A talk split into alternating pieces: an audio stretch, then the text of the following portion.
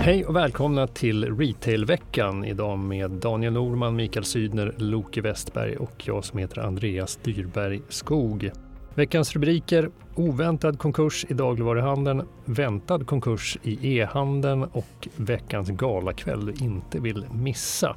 Det är alltså både sorg och glädje i det här avsnittet. Vi börjar med lite dystra toner. Överlägset mest läst på dagligvarunytt.se. Det är nyheten om en konkurs. Eh, vad är det som har hänt, Daniel Norman? Ja, det blev ett stort intresse kring att ICA Supermarket Haga i Västerås har försatts i konkurs. Eller nu ska jag rätta mig själv, det handlar om butiksbolaget bakom butiken som har försatts i konkurs. Vilket har gjort att ICA Sverige har klivit in och tagit över butiken och tillsatt en, en VD. Man kommer driva butiken som ett dotterbolag då till ICA Sverige och tillsatt en VD och den tidigare handlaren har fått lämna i samband med konkursen. Han omsatte väl uppåt 50 miljoner den här butiken. Hur eh, vanligt eller ovanligt är det att eh, ICA-butiker av den digniteten går i konkurs egentligen? Om man tänker på det vi rapporterar om så tror jag inte att det är så vanligt att mm. eh, ICA-butiker av den här storleken går i konkurs utan om det är butiker som går i konkurs så handlar det snarare om mindre butiker, kanske till och med också butiker som inte tillhör ICA då, som är en mm. stor aktör. Man ser ju många, eh, inte minst fristående butiker som går i konkurs. Om man, som jag brukar rota lite i konkursstatistiken så är det ju faktiskt en hel del eh, dagligvarubutiker där. Men eh, bland de stora kedjorna så är det desto färre. Jag sökte i Dagligvarunytts arkiv och hittade tre ICA-konkurser faktiskt hittills i år. ICA nära Edsele, det var en, en liten butik, omsatte 10 miljoner ungefär. Och det kanske händer att sådana butiker inom ICA går i konkurs. Eh, däremot de två andra sticker ut. Eh, där har vi ICA Kvantum, bolaget bakom den i Kristianstad. Gick i konkurs i februari om jag inte minns fel, omsatte över 100 miljoner och nu eh, ICA Supermarket Haga i Västerås då omsatte 50 miljoner. Tror jag att vi kommer se fler konkurser av den här digniteten framöver i dagligvaruhandeln det är ju ett utsatt läge för handeln just nu. Vi hade ju kontakt med Kalle Falin som är chef för etablering och butiksnät hos ICA Sverige och han konstaterar ju att eh, rent generellt sett så är det ett tufft läge för hela dagligvaruhandeln också för, för mm. ICAs butiker med tanke på världsläget, inflation, räntor och annat just mm. nu. Det bekräftar ju även siffror från SCB eh, som kom här om veckan va? att just att eh, Precis. lönsamheten sjunker i dagligvaruhandeln och eh, det är klart att det blir tufft för butiker som redan har små marginaler. Redan igår kom ju också statistik från SCB om att vi, vi köper mindre mat och mm. att det är på, på rekordnivåer, alltså rekordlåga nivåer. Ja, oroväckande tecken och själva konkursen för ICA Supermarket Haga kan väl kanske ses som ett dåligt omen och eh, dåliga omen det kommer även Mikael Sydner med i en eh, mycket välläst kommentar på market.se eh, kan du berätta själv vad det är du ser i spåkulan? Ja, vi hade en lite mer positiv diskussion förra veckan så jag tänkte nu är det väl dags att gå tillbaka till gamla vanliga ordningen igen. Då. Nej, men det handlar om Chiquelle nu då och det har ju länge varit ett ganska hajpat och högprofilerat modemärke med både hög svansföring och, och, ganska stora planer. För, för tre år sedan så sa vd Poja Boland att man skulle nå en halv miljard nu i det här laget med lönsamhet. Och mm. Han pratade om att chocka branschen. Eh, någon halv miljard blev det inte.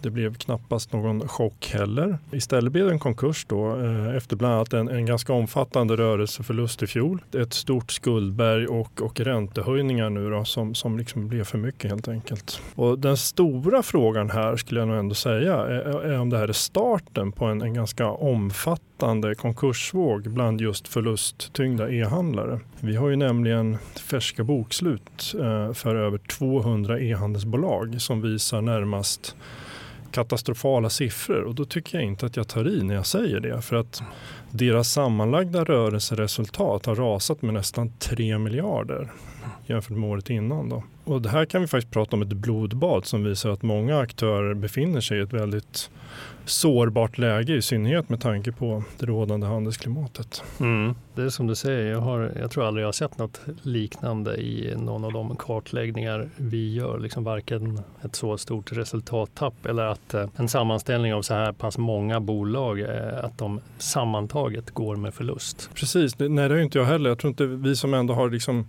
kartlagt och granskat branschen på flera olika sätt i flera år. Jag, jag håller med dig, vi har, vi har nog aldrig sett någonting liknande. Så det är klart att allt det här väcker ju nytt liv i, i diskussionen om, om e-handelsbolagens finanser. Som, Mm. som, den diskussionen tog ju delvis en paus under pandemin när alla hade fullt sjå att sälja. Men nu Mm. kan det bli liksom helt andra tongångar.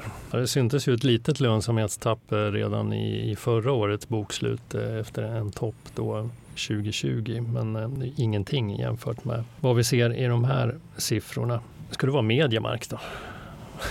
Som är jämförbara. Ja, det är Inte väl, det är väl många, det är det väl enskild vibbar man får. Liksom, och de Ja. har vi ju sagt tack och adjö till nu. Så att, Mm. får vi se hur många vi säger tack och adjö till i den här härvan. Då.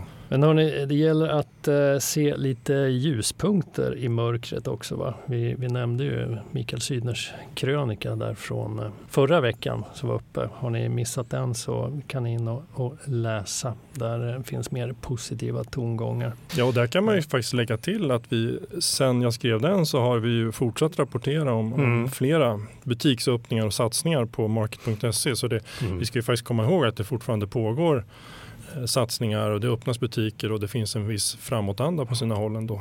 Verkligen. Det är viktigt att trycka på att det Ja, inte men- bara är negativt. Nej men precis, så är det. Ja, det visar att du var inne på rätt spår med, med den krönikan. Eh, återstår väl att se om det blir samma sak med veckans krönika.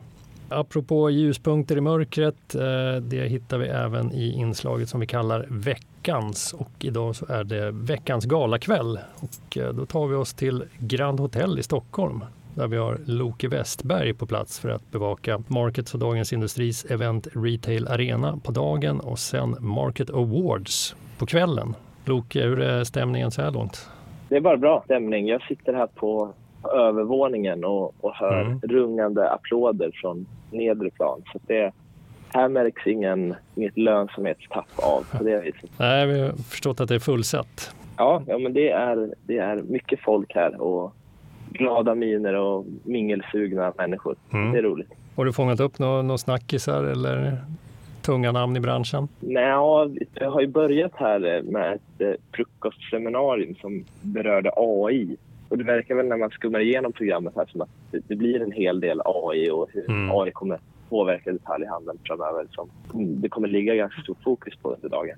Vilka är det som kommer stå på scen eh, under dagen? Det är en hel drös eh, profiler från, från detaljhandeln. Eh, jag är kanske speciellt eh, taggad på att se eh, Powers VD som ska berätta om hur, hur de ska ta Mm. sig an framtiden här. Men även, jag kan se fram mest emot, det är väl den avslutande talaren som är eh, Polarbröds VD som ska berätta Okej. om man, man efter branden liksom tar sig an en nystart och, och gör det på, på bästa sätt. Det ska Mm. bli väldigt intressant att höra. Ja, och sen eh, Market Awards, när börjar det? Vad jag har förstått så börjar väl någon form av förmingel redan vid, vid fem. Så att det blir raka spåret från Retail Arena till Market Awards. Mm. Eh, sen eh, sätter väl människor deltagarna sig till bord vid 18 strax efter där prisutdelningen ska dra igång och, och en, det bjuds på en trerättersmiddag. Så det, det ser jag fram emot. Ja, förutom maten, vad, vad ser du annars fram emot med kvällen? Det är ju såklart att få träffa alla,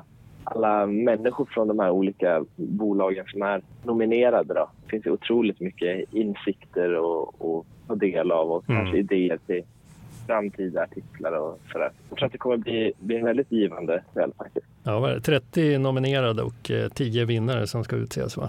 Ja, det blir, blir spännande att se vilka det, det blir som tar hem. Förra året tog ju Synsam hem den, den stora Grand Slammen och, och vann allra största av priserna Ja. som delas ut. Så, vem det blir i år, det, det återstår att se. nog många som är nyfikna på vilka som vinner där. Både Loke Westberg och eh, kollegan Isidor Beslik följer Market Awards minut för minut och rapporterar förstås på både market.se och dagligvarunytt.se. Så missa inte rapporteringen där ikväll. Nu är det dags att runda av. Ni har lyssnat på Retailveckan, en podd från Market och Dagligvarunytt. Ansvarig utgivare Fredrik Svedjetun. Vi hörs igen nästa vecka. Hej då! Hej då, hej då. Hej då. Hej då.